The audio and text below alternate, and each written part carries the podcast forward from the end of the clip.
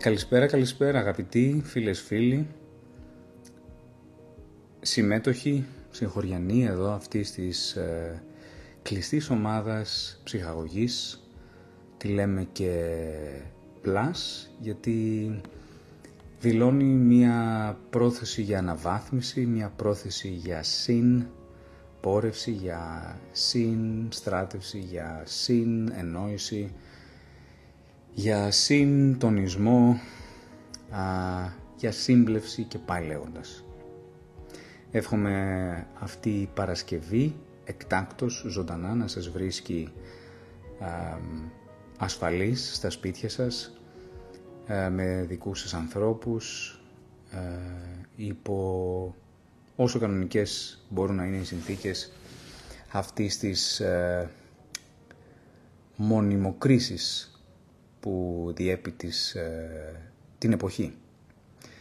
Το perma crisis ε, είναι ένας όρος που τα τελευταία χρόνια έχει αναδυθεί ως νεολογισμός για να δηλώσει αυτό το οποίο βιώνουμε. Από κρίση σε κρίση πρωτόγνωρη και ε, πολυδιάστατη, περνάμε άλλοι σε απόγνωση, άλλοι σε απονεύρωση, όλοι μας σε μια κατάσταση συνεχούς απορίας και εγρήγορσης που σίγουρα δεν κάνει καλό στην ε, υγεία και την, ε, και την κοινωνική, ευρύτερη δημόσια, αλλά και την ατομική, πολύ ιδιωτική. Εύχομαι όντως να είσαστε όλοι καλά. Θα μας πείτε τώρα όσοι εδώ συμμετάσχουν ε, και αν ε, κάποιος θα ήθελε να συζητήσει για το τι βιώνει στη δική του περιοχή, μπορεί κάποιος να είναι στις πληγήσεις περιοχές από όλη αυτή την ε, κακοδαιμονία του Ντανιέλ που από ό,τι λένε ήταν τρεις φορές χειρότερος από τον Ιαννό που έπληξε τη χώρα πριν δύο-τρία χρόνια. Καλησπέρα Κρυσταλλία, καλησπέρα Εύη. Η εβδομάδα αυτή ήταν ε, δύσκολη για πολλούς ε, συμπολίτες μας. Ήταν και προσωπικά για μένα, λόγω αυτού του πένθους όπου σας είχα περιγράψει. η ζωή πρέπει να συνεχίζεται και όπως κάθε, κάθε σκοπός άγι, αγιασμένος όπως είναι το δώρο της ζωής, όπως ε, ε, κάθε σκοπός που αξίζει το αλάτι του θα πρέπει να μην λιγά παρά μόνο, παρά μόνο πρόσκαιρα μπροστά στις συνθήκες. Ε, έτσι και η δική μας ζωή θα πρέπει να βρίσκει τον δρόμο σε όσους είναι συνδρομητές στη νέα σκητική και έχουν να λάβουν λίγο, ε, εδώ και λίγο διάστημα το νέο τεύχος, ε, επιφυλάσσουμε να λάβουν ένα ενισχυμένο τύπου βιβλιοθήκη τεύχος, το οποίο θα καταπιάνεται με θέμα που θα ήθελα να αναπτύξω σήμερα, ως προς την στοχοθεσία, την επανεκκίνηση, ενεργοποίηση του Σεπτεμβρίου, ε, την τον επαναπροσδιορισμό που πρέπει να επιδιώκουμε μπροστά στην απαρχή αυτού του νέου έτους που μόνο ε, δεν ξεκίνησε το Σεπτέμβριο εννοώ αλλά θα μπορεί να περιμένει αυτό μέχρι τη Δευτέρα. Και απόψε θα ήθελα να εστιάσουμε λίγο σε αυτό το, στα πολλαπλά δράματα που ζούμε το τελευταίο διάστημα. Ε, τι σημαίνει αξιοπρεπή συμπεριφορά, τι είναι αυτό το α, αναθεματισμένο φιλότιμο και τι είναι η αφιλοτιμία, πώς μπορούμε να δημιουργήσουμε συνθήκες προκοινωνικής συμπεριφοράς γύρω μας, η οποία βρίσκεται σε τέτοια έλλειψη ε, όπως ακραίες ε, βαναυσότητες ε, όπως αυτή ε, στο, στην προκυμαία του πλοίου Blue Horizon της προάλλες ε, έδειξε. Η οποία βεβαίως είναι το, η κορυφή ενός παγόβουνου από ακραίες συμπεριφορές οι οποίες ε, ε, εκτιλήσονται πρωτόγνωρα στη χώρα μας και σε άλλα μέρη του κόσμου αλλά στη μικρή μας εδώ χώρα όπου κάπου είχαμε μια μετριοπάθεια ως προς τις, ε, ως προς τις οξύνσεις κακοποιητικής συμπεριφοράς μας ε, στα όρια, όχι στα όρια, που ξεπερνούν τα όρια της, ε, της νομιμότητας και της ηθικότητας, βρίσκουμε να είναι σε έξαρση το τελευταίο διάστημα. Και αυτό δημιουργεί μια πληγή μέσα μας. Ε, μια πληγή που την περιγράφει εδώ μια δημοσιογράφος η Λίλα Σταμποπού, στα, Σταμπούλογλου στο protagon.gr ε, στο άρθρο της με τίτλο «Αναζητείτε λίγη χαρά». Μπαράζ δυσάρεστων συμβάντων, perma crisis, δηλαδή το permanent και το crisis ονόμασαν το φαινόμενο, μια μόνιμη κρίση δηλαδή, μέσα στην οποία περιφέρεται η ύπαρξή μας τα τελευταία χρόνια σαν ήρωα σε αρχαία τραγωδία. Πρέπει να μάθεις να ζεις έτσι, να αναπνέεις χωρίς οξυγόνο, να συνηθίζεις στον γκρίζο καταθλιπτικό σκηνικό που συνθέτουν γύρω στα γεγονότα.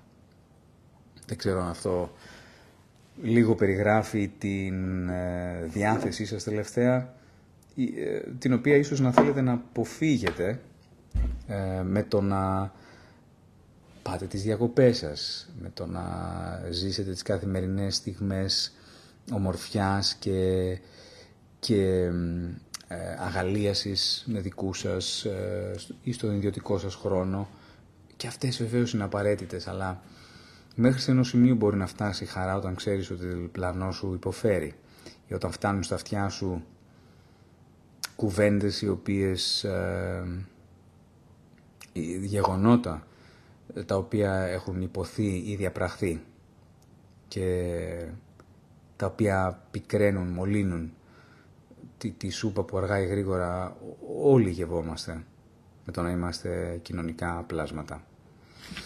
Καλησπέρα Άννα, καλησπέρα Στέλλα, καλησπέρα Έλενα. Ε, καλησπέρα Φωτεινή και Άννα και Μανώλη. Ε, δεν ξέρω αν θέλετε να ξεκινήσουμε αποτυπώνοντας την... κάποια συναισθήματά σας εδώ.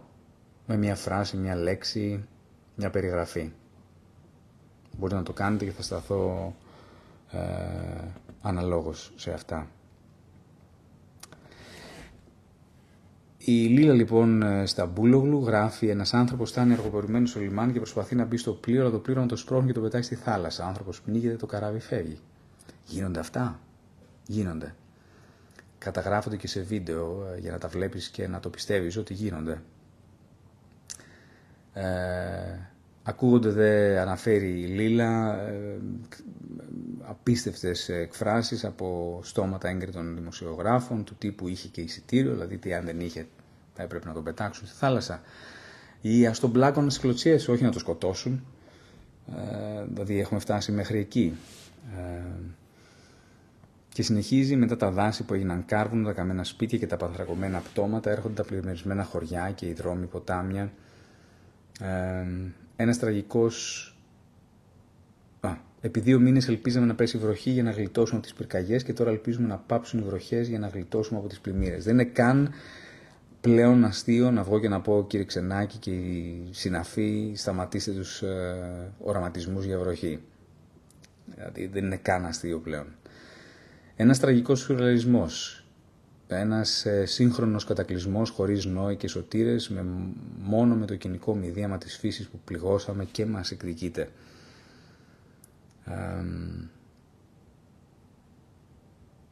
στέλνουμε στον άλλο, ένας στον άλλον χιουμοριστικά εικονίδια, μιμίδια, ε, φωτοσοπαρισμένες εικόνες, παρανοϊκές φράσεις από στόματα αρνητών, της νέας ταυτότητας, ε, ε, αρνητών γενικότερα κάθε, κάθε λογικής και προόδου. Και μας πιάνει ίσως λίγο αμήχανα ένα γέλιο. Ε, και φοβόμαστε αν σταματήσει αυτό το αμήχανο γέλιο τότε θα επιστρέψει η θλίψη κάπως. Είμαστε λίγο βουτυγμένοι στη δυστημία. Δεν νομίζω κάποιος να, να μην αντιδρά, να μην παρασύρεται από το χήμαρο των γεγονότων τελευταία, από τους ανθρώπους που σε πάρα πολλά μέρη της Ελλάδας ε, αυτή τη στιγμή δεν έχουν τα βασικά προς το ζήν, ε, δεν έχουν ασφάλεια, την ασφάλεια του σπιτιού της, ίσως βρίσκονται ξεσπιτωμένοι, κάποιοι αγνοούμενοι. ναι, τα συζητήσαμε βέβαια αυτά και κατά τη διάρκεια της περίοδου των πυρκαγιών και νομίζω ότι τα οι τρόποι αντιμετώπισης είναι παρόμοιοι. Ερχόμαστε όμως ε, πάντα να τραυματιζόμαστε περισσότερο από την όποια θεομηνία ε, μπροστά στο γεγονός της ανθρώπινης απανθρωπιάς. Και αυτό μας κάνει να σκεφτόμαστε, μα είναι δυνατόν πώς υπάρχει αυτή η κακία, αυτό, αυτό, αυτό το, αυτή η ασκήμια εκεί έξω. Πώς μπορεί να υπάρχει και και τι κάνω εγώ εδώ γι' αυτό; Κινδυνεύω ή πρέπει να προσαρμοστώ κάπως και εγώ για να το αντιμετωπίσω αυτό. Αν, αν υπάρχει τέτοια απαθροπιά εκεί έξω. Πού μεγαλώνουν τα παιδιά μου ή πού, πού, πού να ξεκινήσω να σκέφτομαι για οικογένεια. Ή πού να βγω εγώ έξω να ζήσω. Όλα αυτά είναι εύλογα ερωτήματα. Θυμίζω πως μπορείτε να μοιραστείτε εδώ κάποιες σκέψεις, συναισθήματά σας. Το ζητούμενο να αισθανθούμε ως ένα ε, μικρό ξέφωτο. Ένα μικρό ξέφωτο που μέσα αυτές τις στιγμές της μίας ώρας που περιποιεί η συμφωνία μας να αντλήσουμε λίγο παραπάνω νόημα και να διασυνδεθούμε. Πιστεύω μέσα στο ερχόμενο διάστημα θα έχουμε ενδιαφέρουσες μεταβάσεις στην πλατφόρμα μας εδώ, ώστε να υπάρχει μεγαλύτερη διάδραση. Ε, η πλατφόρμα ε, στην ιστοσελίδα μου συνεχίζει να δομείται, οπότε σύντομα κάποιες εβδομάδες καθυστέρηση θα μπορεί να είναι ζωντανή και να, έχουμε, να φιλοξενήσουμε περισσότερο κόσμο. Σημείωσα σήμερα λοιπόν για το τι συνιστά τη βάση της προκοινωνικής συμπεριφοράς και το τι συνιστά αξιοπρεπή συμπεριφορά προς τους συνανθρώπους. Καλησπέρα Μαρία, Μάρο. Δεν έχουν εξαφανιστεί οι καλοί άνθρωποι, όχι. Απλά δεν κάνουν τόσο θόρυβο. Οι καλοί άνθρωποι. Οι κακίες, ή μάλλον η, το κακό κάνει περισσότερο θόρυβο. Γιατί έχει την ικανότητα να θορυβεί. Ενώ το καλό δεν θορυβεί, αλλά μπορεί να χαροποιήσει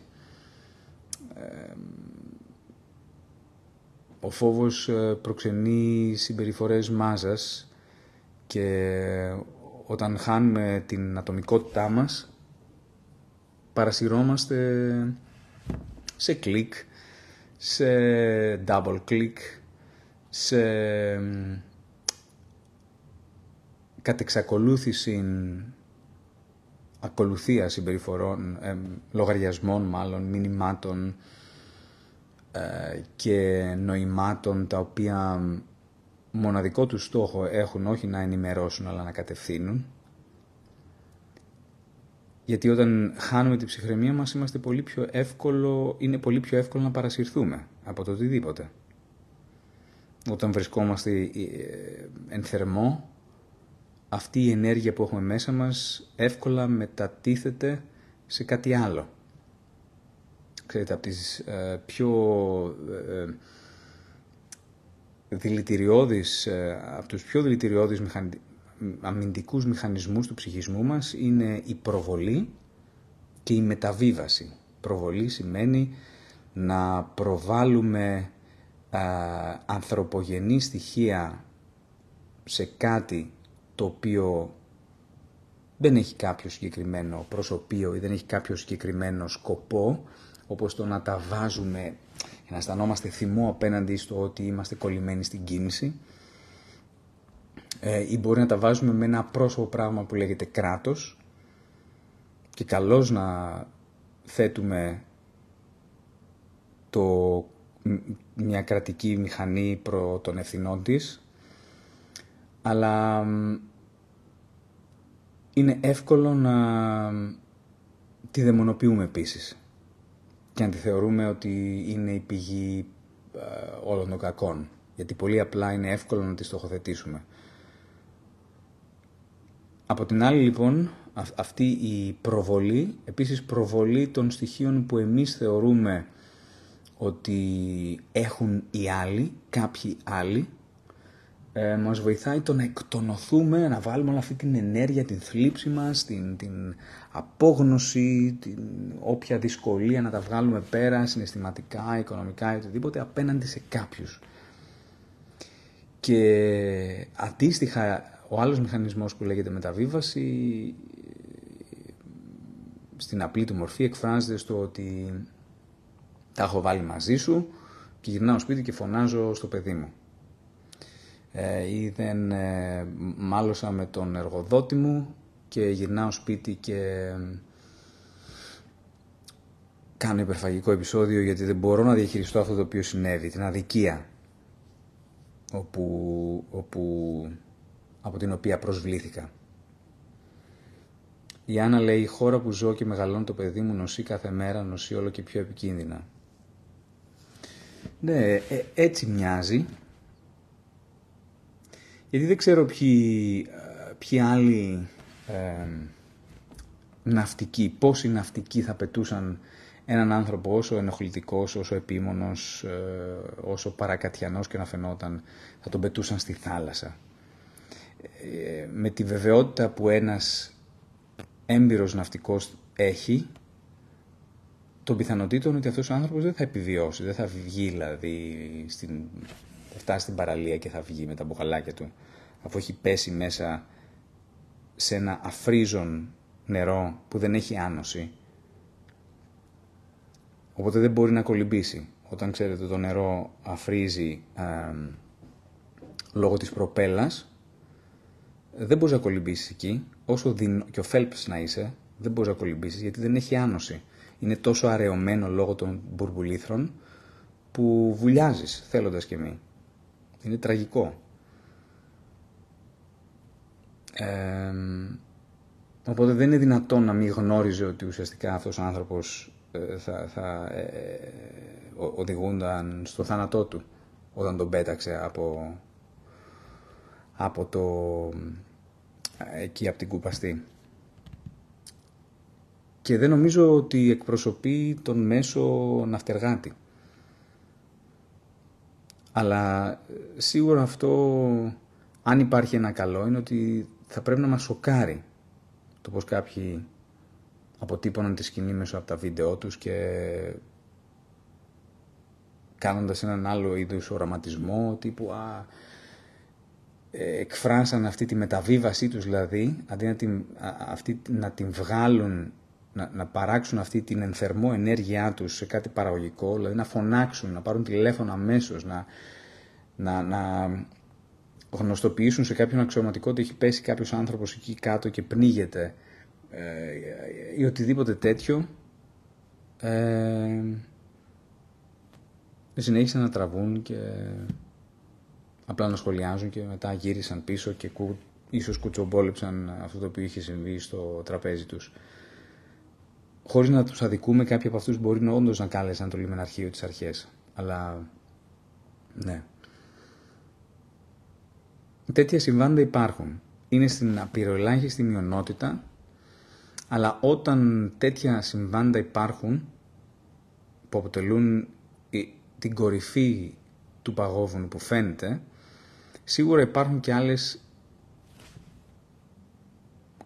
χαμηλότερες κορυφές ή μικρότερα εγκλήματα καθημερινά, είτε εγκλήματα τα οποία δεν μαγνητοσκοπούνται και ίσως δεν οδηγούν σε θάνατο, αλλά οδηγούν σε ένα μικρό θάνατο ή σε μια μικρότερη κακοποίηση, η οποία ίσως να είναι χρόνια όμως και η οποία να αποφέρει αργά ή γρήγορα έναν μοιραίο, ένα, ένα μοιραίο σκότος στη ζωή ενός ανθρώπου ευάλωτου.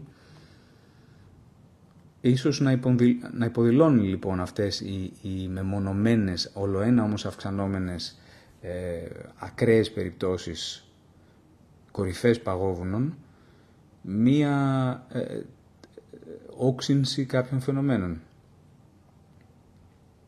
Νοσεί αυτή η χώρα, θα το δεχτώ Άννα. Νοσεί και, νοσεί και στα στενά της πλαίσια της έννοιας και στα ευρύτερα.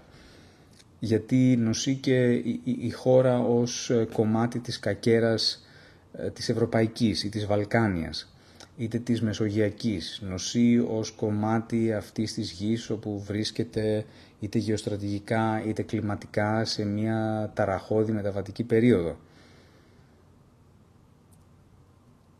Και αυτό τι σημαίνει, ότι πρέπει να αποδεχθούμε τις μοίρες μας, τη μοίρα μας. Θα ρω πως όχι, αλλά είναι δύσκολο το... είναι δύσκολη η εξίσωση. Γεια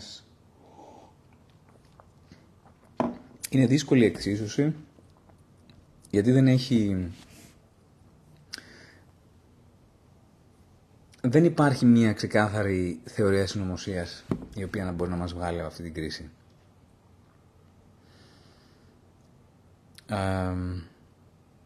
η Μάρο λέει όταν δεν μας ενοχλεί η ασχήμια γινόμαστε μέρο της της, οπότε σίγουρα πρέπει να αντιδρούμε. Συμφωνώ. Ε, και αυτή η αντίδραση είναι που κάνει το δημιουργεί τα αντισώματα για να μπορέσουμε να καταπολεμήσουμε αυτή την νόσο που περιγράφει η Άννα. Όλα αυτά που βιώνουμε μας εξαντλούν ψυχολογικά, λέει η Φωτεινή, και τα μικρά προβλήματα σε προσωπικό επίπεδο, ενώ θα έπρεπε να μοιάζουν ασήμαντα, παρόλα αυτά διωγγώνονται σαν να έχουμε στερέψει από ψυχικά αποθέματα και αισιοδοξία. Ναι, ο μυς της ανθεκτικότητας, ε, όπως και κάθε αρετής, της υπομονής, της ε, υπομονής, της ε, καθαρής σκέψης, της, ε, του, του λογισμού, του καθάριου, όλα αυτά εξουθενώνονται. Αν έχεις να λύνεις εξισώσεις κάθε μέρα, αν έχεις να απαντάς σε ερωτήσεις χαζές ή πιο σημαντικές κάθε μέρα, κάθε, κάθε ώρα μάλλον μέσα στη μέρα σου, κάθε ερώτηση που κάνεις, ε, η ικανότητά σου για να απαντάς ορθά μειώνεται. Αυτό αποδεικνύεται και μέσω έρευνας.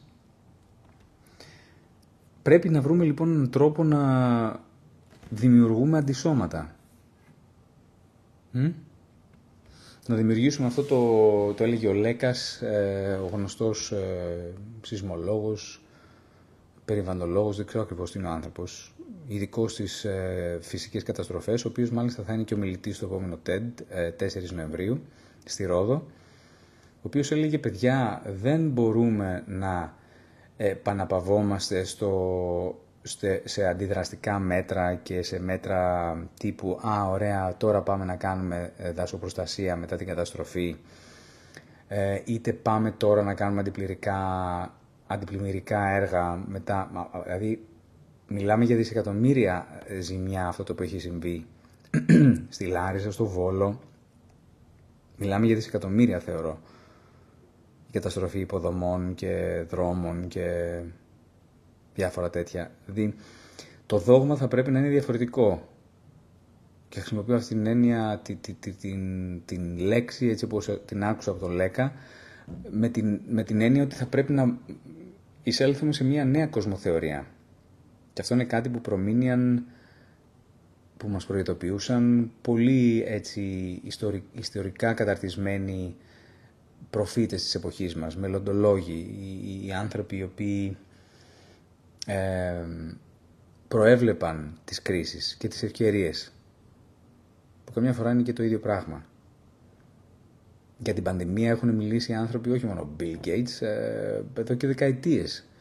Άλλωστε υπάρχουν μικρότερες κλίμακες πανδημίες, έχουν υπάρξει από πολύ σημαντικά τα τελευταία 100 χρόνια, ένα πενταετία, δεκαετία, δεκαπενταετία.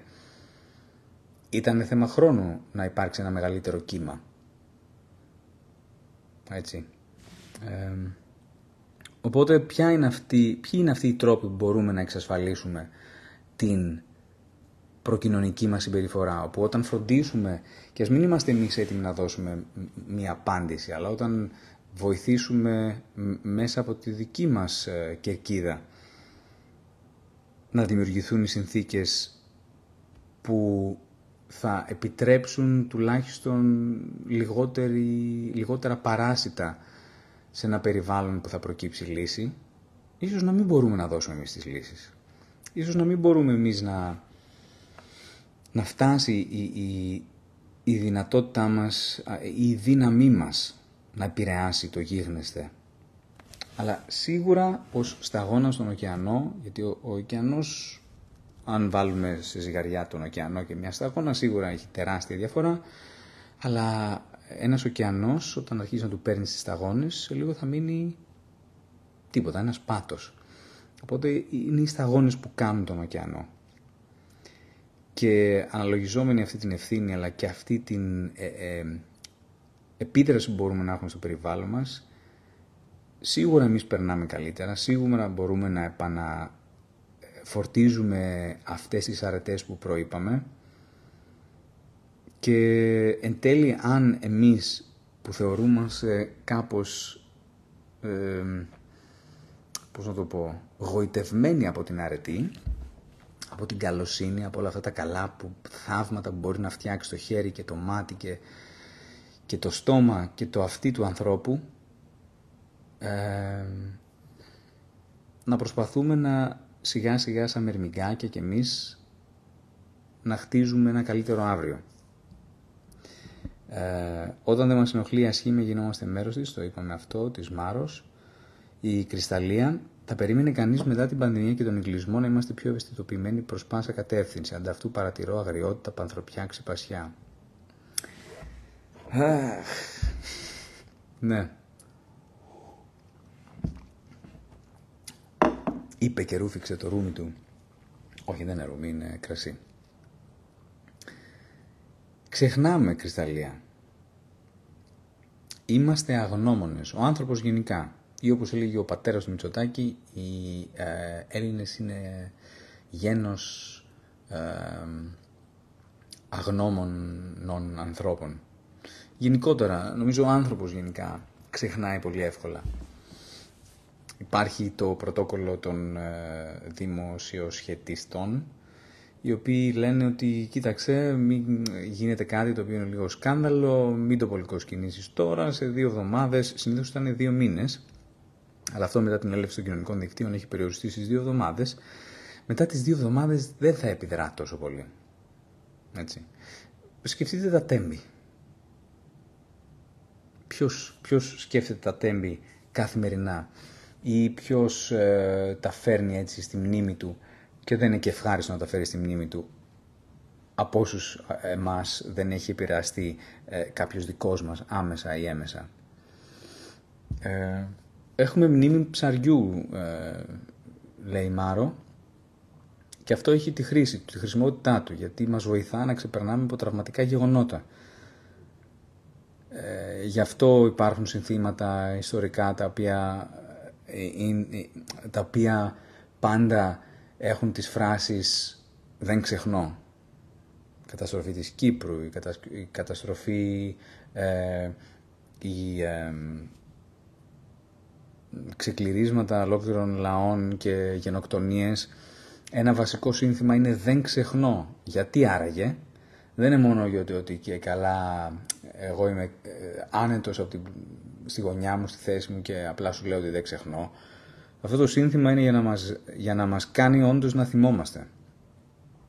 Εδώ από, από τις μεγαλύτερες, από τις μεγαλύτερες ε, καταστροφές που έχουν συμβεί, από τις, από τις μεγαλύτερες ανθρωποκτονίες εν μας που έχουν συμβεί, όπως αυτή του ολοκαυτώματος των Εβραίων, του Δευτέρου Παγκοσμίου Πολέμου, σε κύκλους, ε, σε κύκλους ε, Εβραίων διανοητών υπάρχει μεγάλος προβληματισμός γιατί νέοι, δηλαδή τις έγκονα αυτών οι οποίοι χάθηκαν στα στρατόπεδα συγκεντρώσεως ή απογόνων τους, ε, δεν θυμούνται ή κάνουν έτσι γενικότερα με, με χαλαρότητα, OK, okay, λένε klar, που είναι η γερμανική λέξη έτσι.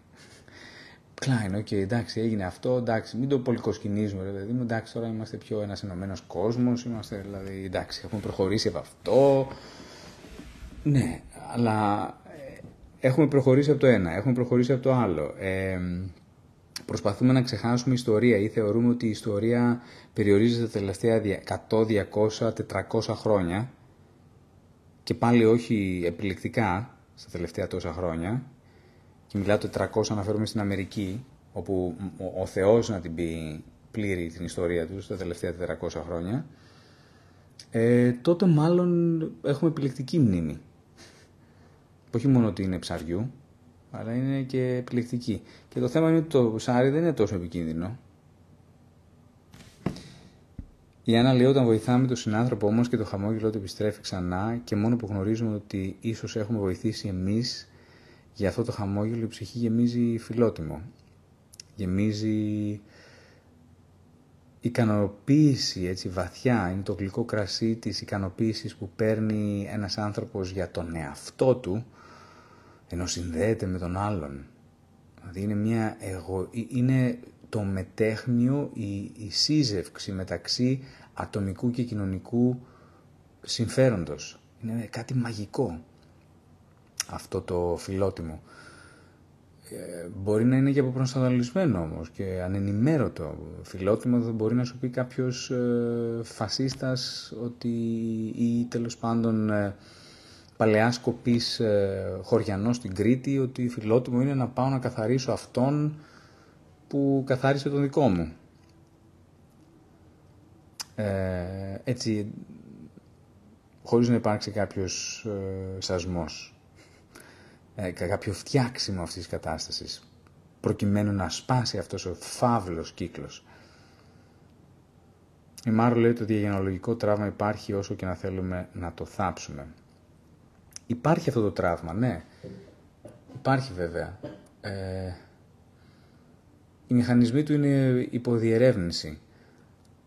Αλλά όπως υπάρχει ανάμεσα σε, σε προπάπου παππού, πατέρα, γιο και αντιστρόφως φιλικού φίλου, Δηλαδή υπάρχουν, υπάρχει ψυχοπαθολογία η οποία δεν είναι γονιδιακά καταρτισμένη, αλλά είναι περιβαλλοντικά καταρτισμένη, η οποία κυριολεκτικά ε, ως αμαρτία γονέων παιδεύει τέκνα.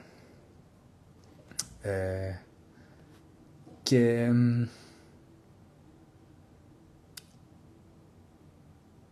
το συγκλονιστικό όταν εμείς τραυματιζόμαστε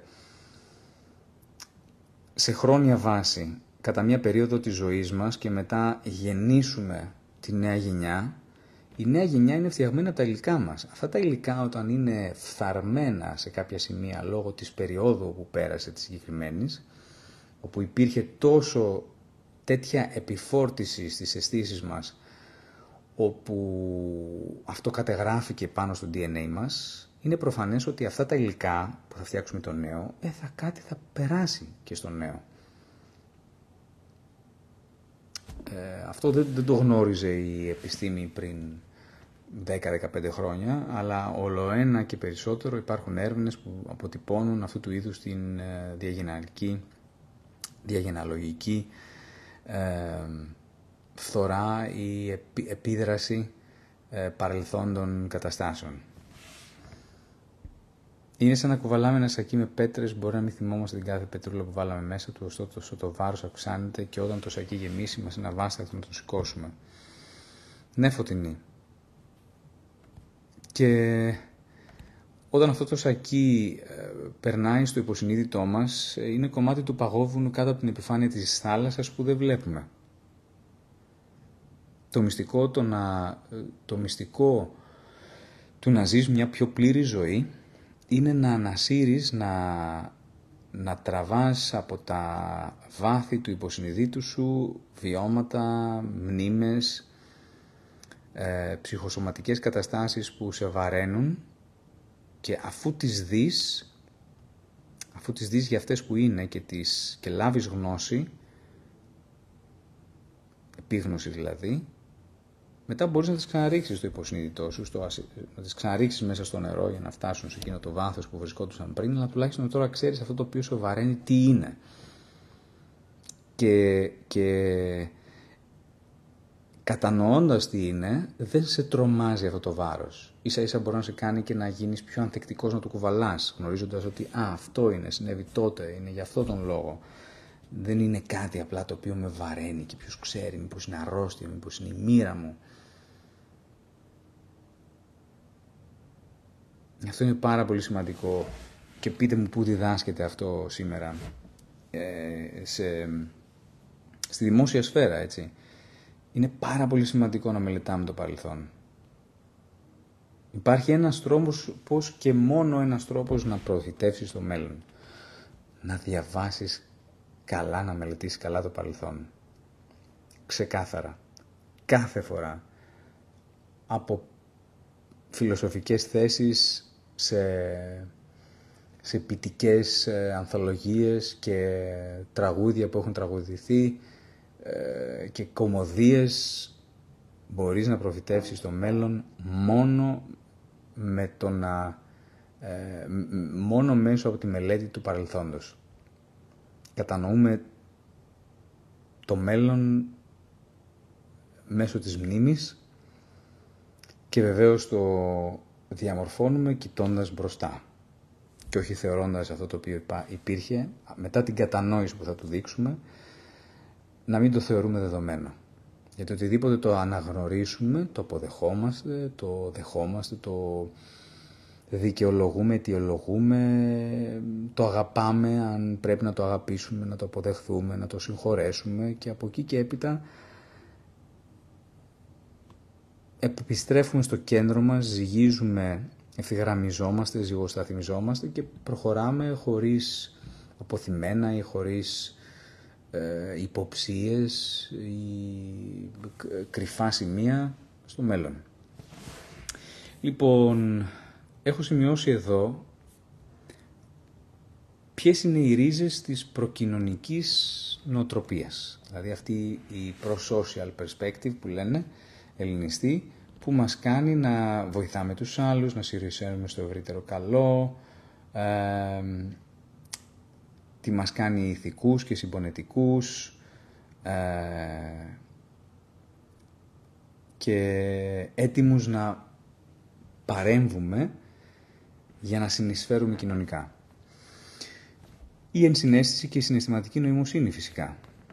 Η ικανότητα να κατανοούμε και να επεξεργαζόμαστε και να, και να συνδιαλεγόμαστε με συναισθήματα των άλλων. Έτσι, βασικό επίγνωση, ε, ακρόαση, όλα αυτά βοηθούν στην κατανόηση και την... Γιατί πρώτα πρέπει να μάθεις τι είναι αυτή η γλώσσα και μετά να μπορέσεις να τη διαχειριστείς, να τη μιλήσεις. Κοινωνική κανόνες και αξίες. Ε, ζωτικός ρόλος, έτσι, στη διαμόρφωση ηθικής συμπεριφοράς. Να μπορούμε να μιλάμε ανοιχτά για αυτές τις αξίες κουβεντιάζουμε για αξίες σήμερα στο δημόσιο λόγο. Άντε καμιά εκπομπή, άντε κάποιος περίεργος ομιλητής, καλεσμένος σε κάποιο πάνελ,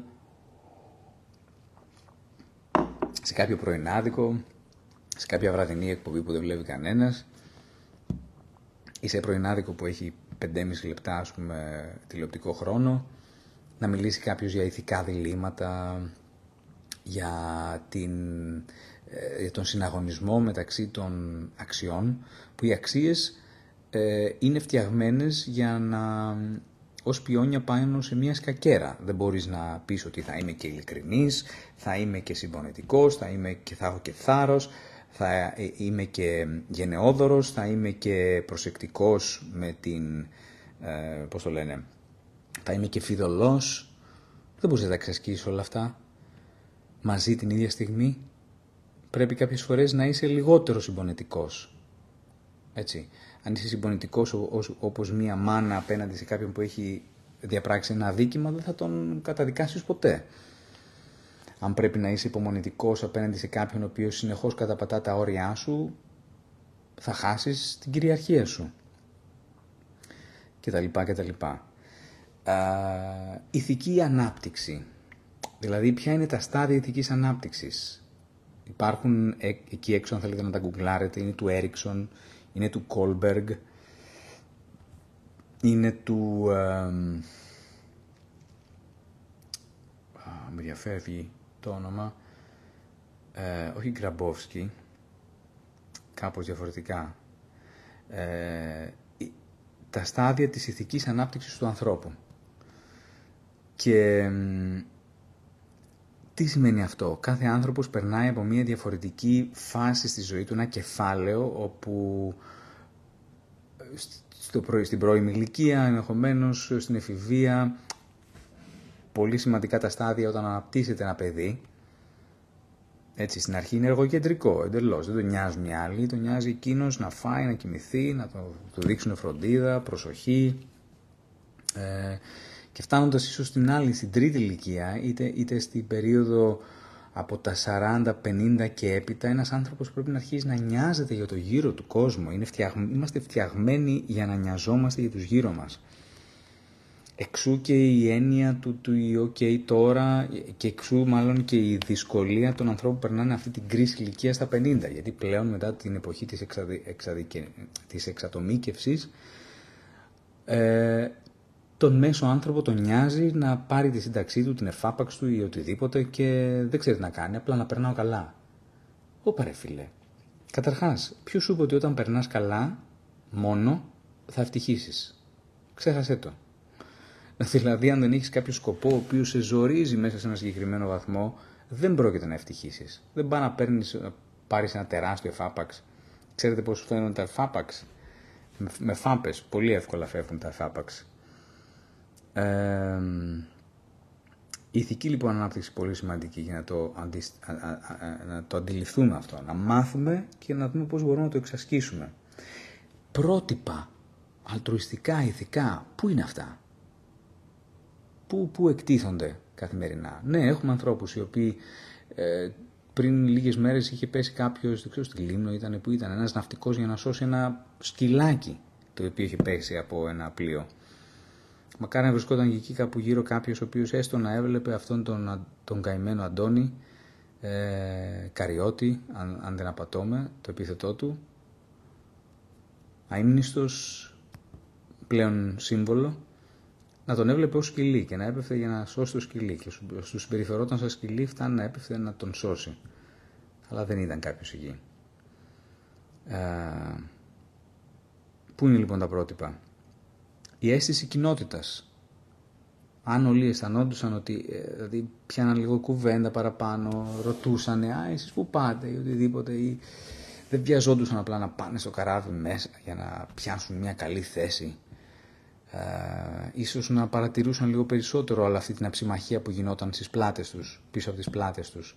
Και να λέγανε, ε, τι γίνεται εδώ, γιατί του μιλάτε έτσι, γιατί τι θα τον κάνετε, το σκοτώσετε, αφήστε τον να πληρώσει. Μπορεί κάποιος άλλος, ξέρω αν είχε εισιτήριο οτιδήποτε, δεν παρακολουθώ τις λεπτομέρειες, δηλαδή φρικάρω αρκετά, αρκετά ήδη με, τις, ε, με τους βασικούς τίτλους. Κάποιος μπορεί να του πλήρωνε το εισιτήριο. Έτσι. Έτσι, γιατί να βάζαν δύο-τρεις άνθρωποι από 5 ευρώ ή από 10 ευρώ για να του πλήρωνουν το εισιτήριο. Πόσο απίστευτο είναι αυτό. Να το σκεφτεί κανείς. Αυτή η αίσθηση κοινότητας λοιπόν πού; Κοινωνική μάθηση, εκπαίδευση ενσυναίσθησης. Μιλάμε εδώ και 20 χρόνια. Ο Τάσιος μιλάει εδώ και 30-40 χρόνια για το ότι έπρεπε μέσα στην ελληνική παιδεία να υπάρχει 15 ετές, συγκεκριμένα, έχει μαλλιάσει γλώσσα όταν το λέει, 15 ετές πρόγραμμα ηθικής παιδείας στα σχολεία από την πρώτη βαθμίδα εκπαίδευσης. 15 ετές. Γιατί; Γιατί είναι πόσο, δηλαδή από τη, τα 12 χρόνια σχολείου και ό,τι άλλα ψηλά εδώ και εκεί και ίσως και κάποια χρόνια στο πανεπιστήμιο που πρέπει ο άλλος να διδάσκεται ηθική. Όχι ηθικολογία, όχι να ακολουθεί τους κανόνες τυφλά, όχι να... Αλλά γενικότερα η ηθική είναι γεμάτη διλήμματα. Είναι, είναι, επειδή την έχω, είχα την τύχη να τη διδάξω και τη, τη διάβασα και την καταρτίστηκα σε αυτήν και στις διάφορες έτσι, ε, περίπλοκες ε, συνθήκες και θεωρίες και δόγματα κάποιες εβδομάδες πριν τη διδάξω έτσι ταχύρυθμα και μου βγήκε το λάδι αλλά έτυχε και την δίδαξα είναι μία τέχνη μαθηματική της συμπεριφοράς είναι γεμάτη διλήμματα δεν, δεν τίθεται δεν, δεν υπάρχει ηθική χωρίς να υπάρχει ερώτημα και δίλημα. Τι θα κάνατε αν έπρεπε να ήσασταν σε ένα καράβι και έπρεπε, δεν είχατε να φάτε και ίσως έπρεπε, πώς το λένε, να φαγωθεί ο γενναίος. Κάποιος. Ποιον θα, ποιον θα τρώγαμε για να επιζήσουμε οι υπόλοιποι; Ε, ποιους θα σώσεις πρώτα στο καράβι όταν έχεις λιγότερες βάρκες από ό,τι επιβάτες; Τα λεφτά, σε ποιους πρέπει πρώτα να μοιραστούν, ποιες είναι οι προτεραιότητες μιας οικογένειας, ενός κράτους; Αυτά είναι ηθικά διλήμματα.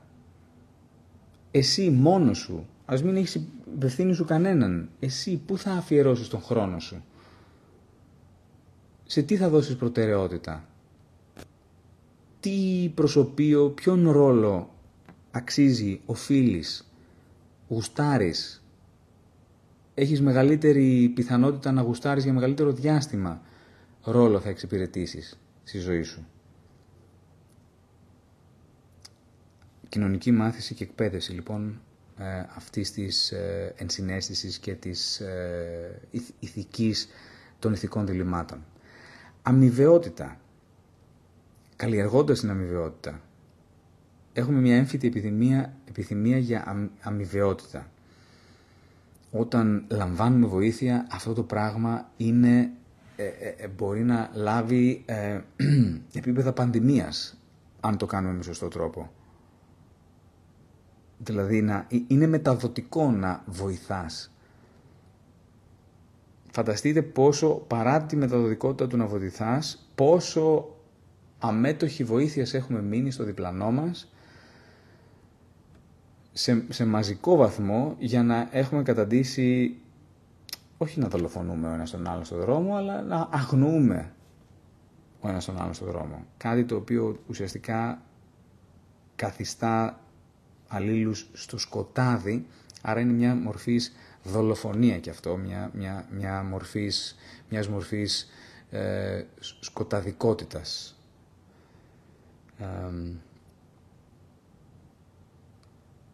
Η επιβράβευση της φιλοκοινωνικής συμπεριφοράς πού είναι αυτή; Υπάρχει πουθενά κάποιο βραβείο ηρών της κοινωνίας η οποία αναβραβεύεται από ξέρω εγώ, την, ε, τον πρόεδρο, την πρόεδρο της Δημοκρατίας; Και πού ακούγεται αυτό; Κανονικά θα πρέπει να υπήρχε μία φορά το μήνα και αυτοί οι άνθρωποι να σητίζονταν από το Πριτανείο που έλεγε και ο Σοκράτης.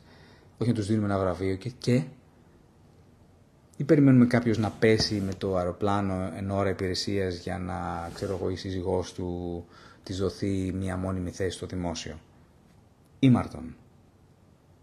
Τους ζωντανούς θέλουμε να κάνουμε πρότυπα. Εμείς ε, οι Έλληνες εδώ πέρα έχουμε μεγάλο κόλλημα με τους, ε, πώς το λένε, έχουμε μεγάλο κόλλημα σίγουρα με την προ, προγονολατρία, αλλά έχουμε και ένα θέμα με το ότι ε, μπορεί να βρίζουμε έναν άνθρωπο εν ζωή και μόλις πεθάνει, α, μετά όλοι τον εκδιάζουμε. Δηλαδή, ξέρεις, α, το φτιάξουμε αντριάντα, να μιλήσουμε για αυτόν με καλά λόγια, δηλαδή, γιατί αυτό δείχνει πόσο ενάρετοι είμαστε, αλλά ε, όταν είναι εν ζωή, φοβόμαστε να τον αναδείξουμε ότι αυτός είναι πρότυπο. Θα τον κρίνουμε από την επόμενη του πράξη. Αλλά αυτή τη στιγμή ο άνθρωπος είναι πρότυπο, οπότε θα παίρνει ένα επίδομα ώστε να μπορεί τα παιδιά του ή ο ίδιος να συνεχίσει να είναι πρότυπο. Μέχρι να κάνει, ξέρω εγώ, κάποια βλακεία ή μέσω, μέχρι να κάποιος άλλος ε, να περάσει η θητεία αυτής της επιβράβευσης, ίσως, αν και κάποιοι αξίζει διαβίου να επιβραβεύονται. Δηλαδή, διανοητές, ας πούμε, όπως ο Τάσης, όπως μας έχει κάνει την Ελλάδα διάσημη και ε, υπερήφανη σε όλο τον πλανήτη και η διανόησή του πραγματικά απορώ γιατί δεν έχει αναγνωριστεί και δεν διδάσκεται στα σχολεία με τα τόσα βιβλία που έχει γράψει και τις διαλέξεις του αν και είναι ελαλίστατος και πάντα βγαίνει κάποια στιγμή είχε βγει πριν κάτι χρόνια και έλεγε ότι παιδιά, εγώ έχω σοβαρά θέματα οικονομικά. Δηλαδή, το, το έλεγε απλά για, ως παράδειγμα σε ένα επιχείρημά του, δεν το έλεγε για να, να κλαφτεί. Αλλά έλεγε ότι έχω ε, λογαριασμούς, δηλαδή της ΔΕΗ, οτιδήποτε. Δηλαδή έλεγε ο άνθρωπος ο οποίος είχε περισσότερες περγαμηνές από ό,τι βιβλία η Εθνική Βιβλιοθήκη και τον χειροκροτούσαν, τον σεβόντουσαν όλοι. Ε, ωραία, και αυτόν τον άνθρωπο δεν θέλουμε να ζήσει άλλα 10 χρόνια. Δεν θέλουμε να γίνει πρότυπο στα μάτια κάποιου νέου που θα τον θαυμάσει, γιατί μιλάμε για έναν τύπο ο οποίος είναι αιώνιος, γόης και πολύ τσαχπίνης, στα 85 του. Θεοδόσης Τάσιος, αν θέλετε να τον γκουγκλάρετε και να μείνετε να παρακολουθήσετε μια ομιλία του σε κάποιο κανάλι, σε, κάποια, σε κάποιο θέατρο. Θα πάθετε πλάκα. Ε, ηθική αγωγή, ενσωμάτωση της ηθικής αγωγής στα σχολικά προγράμματα. OK. Okay ε, εθελοντικός, εθελοντισμός και κοινωνική υπηρεσία, προοπτική, να δούμε ποιες είναι οι οπτικές γωνίες αυτής της συμπόνιας, της, της ε, συλλογικής δράσης, της συλλογικής, ε, της, της αίσθησης του ανήκειν σε κάτι συλλογικό. Να δούμε ότι είναι μαθηματικά προβλέψιμο ότι θα ευνοήσει όλους μας. Οπότε, στην ουσία, δεν ανάγκη να παραδώσεις τον εγωισμό σου, και την ιδιο, ιδιοτέλειά σου, μπορείς να τη διατηρήσεις και παρόλα αυτά να έχεις μια φιλοκοινωνική συμπεριφορά.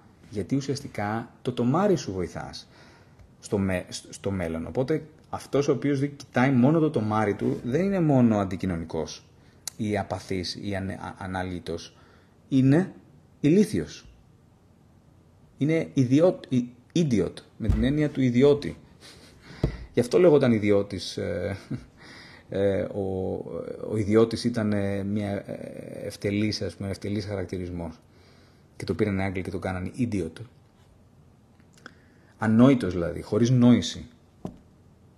Γιατί ουσιαστικά δεν είναι ωφελής, δηλαδή ποιο το νόημά σου; Το, ποιο, ποιο το νόημα της ύπαρξής σου όταν ε, ε, κάνεις κακό και στον εαυτό σου και στην πόλη και, και μάλλον πρώτα στην πόλη Εν πάση περιπτώσει. Λογοτεχνία και μέσα ενημέρωσης για την οικοδόμηση της ενσυναίσθησης και αυτής της φιλοκοινωνικής ε, συμπεριφοράς. Πού αυτά; Δράματα, ε, βεντέτες, ε, οικογενειακές σύντριγγες, ε, ε, πορνοδιαστροφικά σενάρια. Αυτό τραβάει την προσοχή. Την προσοχή. Έτσι. Ας παραδώσουμε την αυθεντικότητά μας, ε, λέει η Άννα. Ε, να την παραδώσουμε και να μην την παραδώσουμε. Να την, να την κάνουμε παράδοση. Και θέμα παιδείας, λέει η Κρυσταλλία.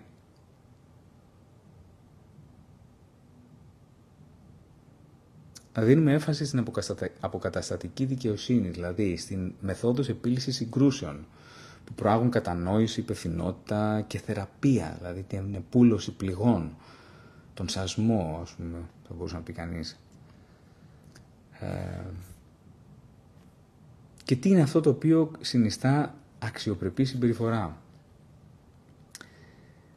Ε, βασίζεται αυτή η αξιοπρεπή συμπεριφορά προς τους ανθρώπους σε ένα συνοθήλευμα προσωπικών αξιών, κοινωνικών κανόνων, ενσυναίσθησης και ηθικής ανάπτυξης. Για την ενσυναίσθηση μιλήσαμε. Σεβασμός για τα ανθρώπινα δικαιώματα πολιτιστικοί και κοινωνικοί κανόνες. Τι ήθιστε να γίνετε.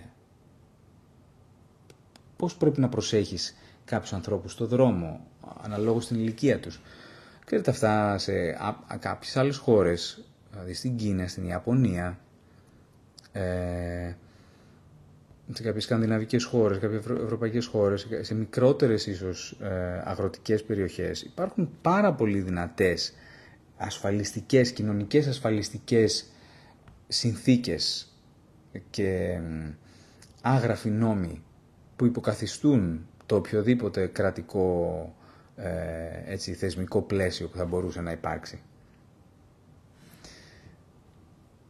η ηθική ανάπτυξη, οι προσωπικές αξίες, η εκπαίδευση και η ευαισθητοποίηση μέσα από, μέσα από ε, ηθικές υπενθυμίσεις. Η σελίδα του φιλότιμου ε, την τρέχει τώρα μια ε, καλή συνεργάτηδα εθελόντρια και η οποία κάθε τόσο αναδημοσιεύει ωραίες ιστορίες που προκύπτουν οι οποίες αναδεικνύουν φιλότιμες πράξεις. Έρευνες δείχνουν ότι αυτές οι υπενθυμίσεις, έστω όποτε σκάνε στο For You page, δημιουργούν μια, ένα μέτρο σύγκρισης, ένα σημείο αναφοράς. Και αυτό γενικότερα ακόμα και στον μεγαλύτερο λίσταρχο δημιουργεί την αίσθηση ότι ρε παιδί μου υπάρχει και αυτό το επίπεδο. Οπότε θα μπλέξει μαζί στη σούπα της, της, της διαφθοράς του ψυχισμού του και θα τον αναβαθμίσει. Ε, διαπροσωπικές δεξιότητες. Οκ. Η επικοινωνία, η επίλυση συγκρούσεων. Να μάθουμε να ζυγίζουμε τα επιχειρήματα του απέναντί μας. Να τα αντικρούουμε, να, να, να συνθηκολογούμε μαζί τους. Να υπάρχει μια ενοτροπία ότι συμπεριλαμβάνονται όλοι. Κανείς δεν ξεχωρίζει. Με όλους πρέπει να συνεργαστούμε. Η δημοκρατία, η, η, επιστήμη, η, ε, τα ανθρώπινα δικαιώματα, όλα αυτά συντίθονται, μάλλον προκύπτουν μέσα από την ανάγκη όχι μόνο να υπάρχουμε ειρηνικά. Αυτό είναι καμιά φορά και έτσι φρούδα ελπίδα.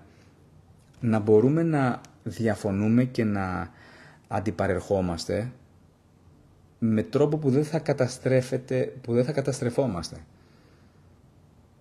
Αυτό, δημοκρατία σημαίνει πλακώνομαι με τον άλλον στα λόγια για να μην πλακωθώ στις πράξεις. Okay. Η Μάρο λέει η ατιμορρησία είναι νομίζω η αδυναμία του συστήματος. Βεβαίως γιατί με την ατιμορρησία είτε με το, το να βγαίνει κάποιος λάδι μετά από ε, μόνο κάποια χρόνια φυλακή με τα χίλια ελαφρυντικά να μειώνεται το, ε, το αδίκημα που του προσάπτεται. Τι κάνει αυτό, αφήνει έναν άνθρωπο να φύγει, να επιστρέψει στη κανονικότητά του ενώ έχει κοστίσει σε ανθρώπινες ζωές ή γενικότερα στην ευδαιμονία μιας, μιας ενός ε, συλλογικού συμφέροντος. Από την άλλη διαφθείρει τα ήθη. Γιατί ο άλλος θα κάτσει και θα πει τι να κάτσω εγώ να, να, να προσφέρω, να, να τηρήσω ποιον κανόνα. Ενώ το σύστημα, η μαμά, ο μπαμπάς, το κράτος αδικεί. Άρα πού είναι αυτή η ανώτερη δύναμη στην οποία εγώ θα πρέπει να σκύψω το κεφάλι και να πω ρε παιδί μου έτσι είναι τα πράγματα οπότε δεν μπορώ εγώ να διαφέρω από αυτό. Ανώτερη δύναμη είναι Θεός, είναι η νομοτέλεια της ανθρώπινης κοινωνίας, είναι η νόμη, είναι η λογική, είναι η επιστημονική γνώση η οποία θυμίζω σου λέει ότι αν δεν φροντίσεις τον απέναντί σου ουσιαστικά βλάπτεις τον εαυτό σου. Ε, προσωπικός προβληματισμός. Αν τελευταίος, κοινωνική ευθύνη, μηχανισμοί κοινωνικής λογοδοσίας, δημόσιος έλεγχος, λογοδοσίας για τις πράξεις κάποιου, μπορούν και να αποτρέψουν ε, συμπεριφορές που υπονομεύουν την ανθρώπινη αξιοπρέπεια, αλλά και να ενδυναμώσουν αυτούς οι οποίοι, των οποίων η αξιοπρέπεια βάλεται, να τους προστατεύσουν. Και ένα τελευταίο που σημείωσα, προσωπικός προβληματισμός. Η ενασχόληση με πρακτικές αναστοχασμού και αυτογνωσίας βοηθούν άτομα να αναγνωρίσουν τις προκαταλήψεις και τα πεδία προσωπικής ανάπτυξής τους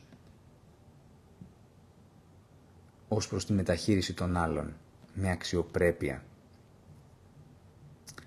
Οπότε μιλάμε για μια σύνθετη αλληλεπίδραση ατομικών αξιών, κοινωνικών κανόνων, εκπαίδευσης, ενδυνάμωσης, δυνατότητας ενδυνάμωσης, ενσυναίσθησης, καλλιέργειας ενσυναίσθησης και κατάλληλης ηθικής ανάπτυξης που προωθεί μια υγιή και βιώσιμη κοινωνία.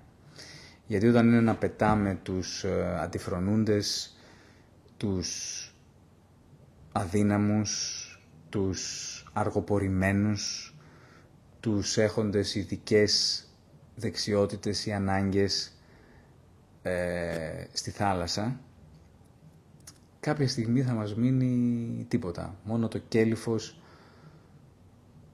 τους σκάφους που θα πάει γι' αυτό άπατο όταν δεν υπάρχει αξιόπλο πλήρωμα να το κυβερνά. Αυτά λοιπόν για απόψε.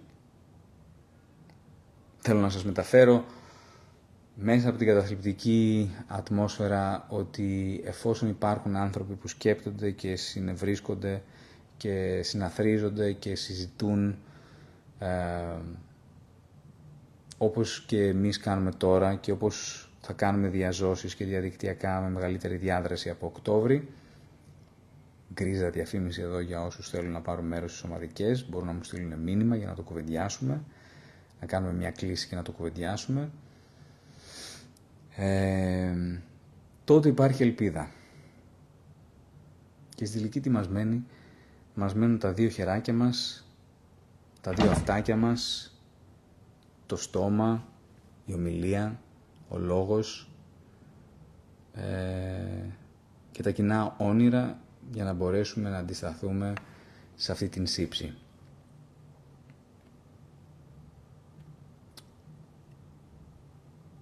Που αναφαίνεται δίσοσμη μέσα από περιστατικά από αυτά που είδαμε τις προάλλες. Αντί καληνύχτας όμως να σας πω πως